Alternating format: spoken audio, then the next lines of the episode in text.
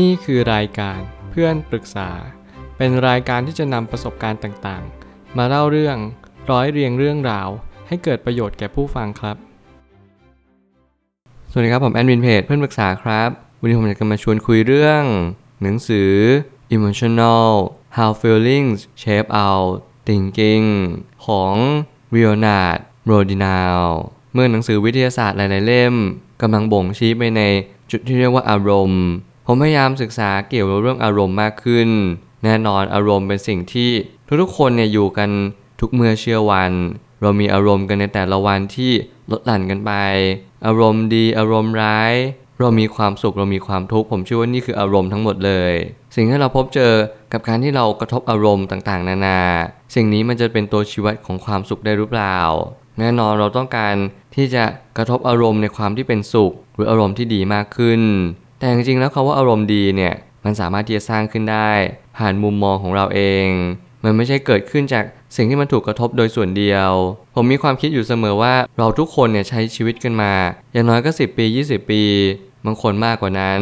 เรารู้กันหรือเปล่าว่าแต่ละวันที่เราใช้ชีวิตเนี่ยเรามีอารมณ์อะไรกันบ้างในแต่ละวันแต่ละคืน รวมไปถึงแต่ละปี เราจะไม่รู้ด้วยซ้ำไปว่า สิ่งที่เราเป็นอยู่ทุกๆวันนี้มันอาจจะถูกขับเคลื่อนได้แค่ฮอร์โมน อาจถูกขับเคลื่อนด้วยสิ่งภายนอกอย่างเดียวเดี๋ยหารู้ไหมว่าสิ่งที่มันถูกขับเคลื่อน ที่แท้จริงก็คือ ภาพที่เรารับรู้ต่อสิ่งสิ่งนั้น แล้วมันส่งต่อมาเป็นอารมณ์ที่เรารับรู้ว่า สิ่งนี้จะสุขหรือทุกข์ต่อไปและนั่นอาจจะเป็นคำถามว่าเราจะทำอย่างไร ให้ชีวิตเรามีอารมณ์ที่ดีมากยิ่งขึ้น โดยที่เราจัดการอารมณ์ที่ไม่ดีทั้งหมดเลยหรือเปล่า ผมไม่ตั้งคำถามขึ้นมาว่า หากมนุษย์นั้นถูกขับเคลื่อนด้วยอารมณ์มากกว่าเหตุผลแล้วไซ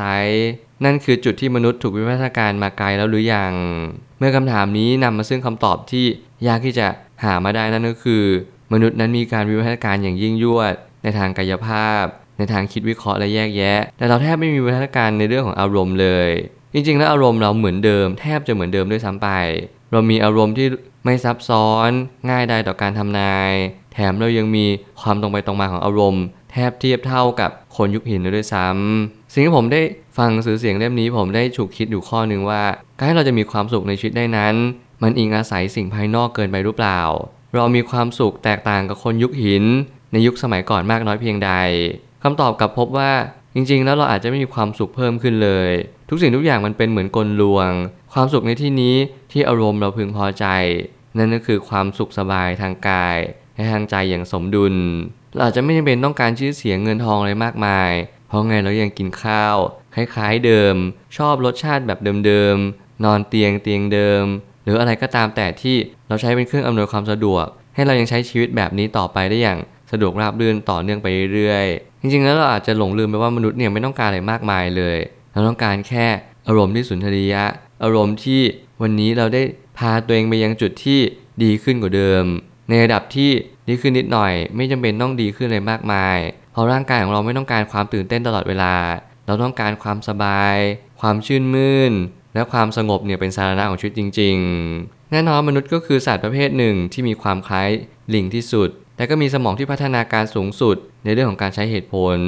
แน่นอนเราใช้เหตุผลดีเยี่ยม ไม่มีสัตว์ไหนที่จะสู้เราได้เลย แต่แน่นอนเรามีเหตุผลที่ล้ำเกินกว่าปกติ ที่ผมใช้คำว่าล้ำเกินกว่าปกตินั่นหมายความว่า จริงๆแล้วมนุษย์เนี่ยมีสมองที่ซับซ้อนพอสมควร เรามีเซลล์ประสาทมากมาย เส้นประสาทก็มากกว่าชาวบ้านเต็มไปหมดเลย เพียงแต่ว่าเราใช้เหตุผลเนี่ยโดยดุลวิธีของเราเอง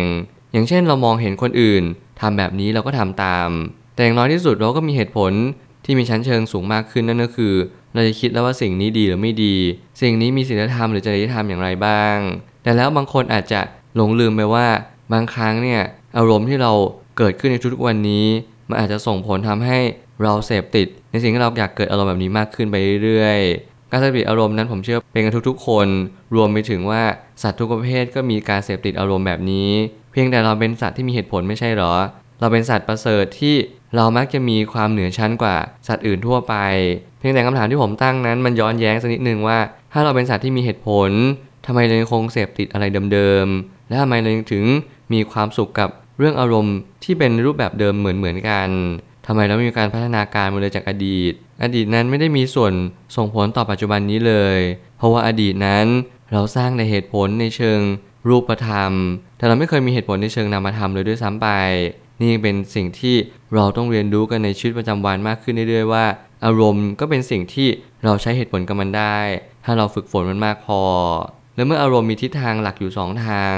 นั่นก็คืออารมณ์ดีกับอารมณ์เสีย เราจะเลือกอารมณ์ได้อย่างไรผ่านมุมมองของ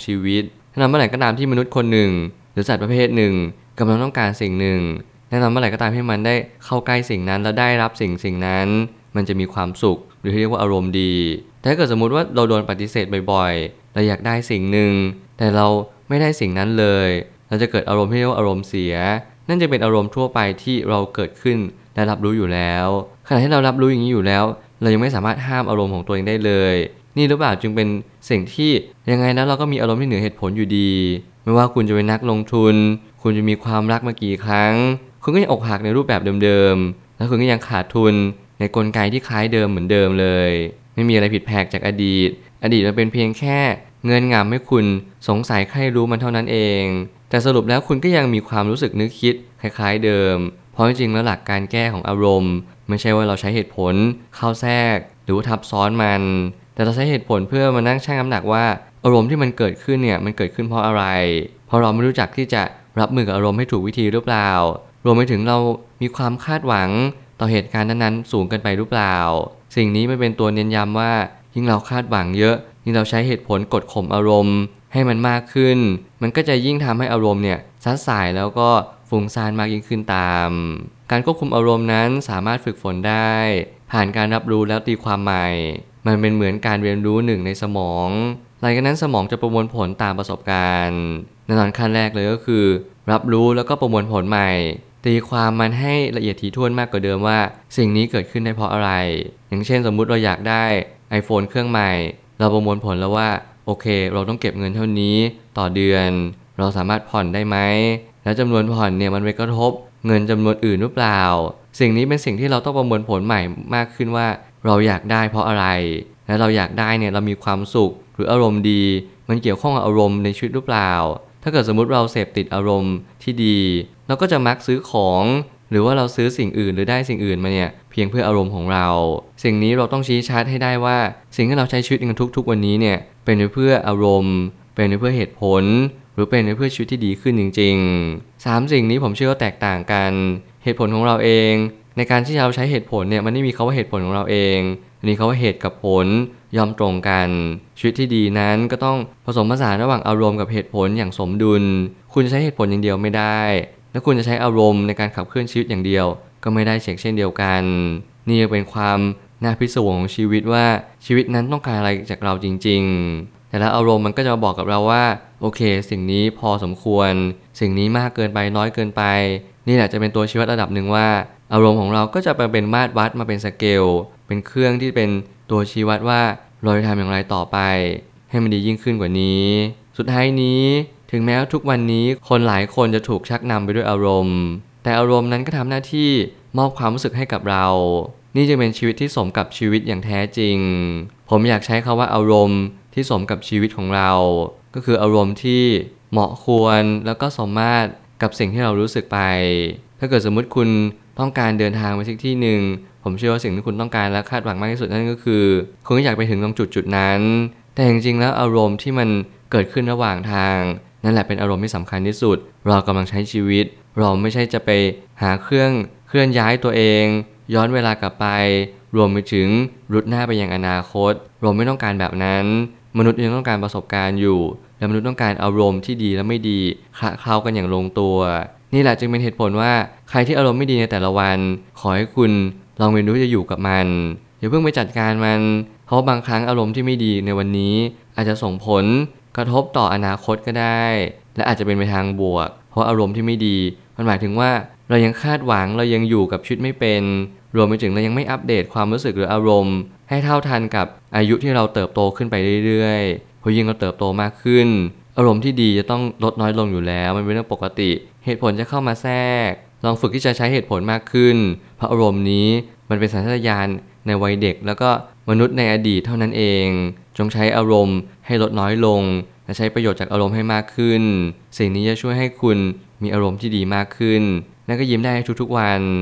ผมเชื่อว่าทุกปัญหาย่อมมีทางออกเสมอ ขอบคุณครับ รวมถึงคุณสามารถแชร์ประสบการณ์ ผ่านทาง Facebook Twitter และ YouTube และอย่าลืมติด Hashtag เพื่อนปรึกษาหรือ f r ร e n d Talk ด้วยนะครับ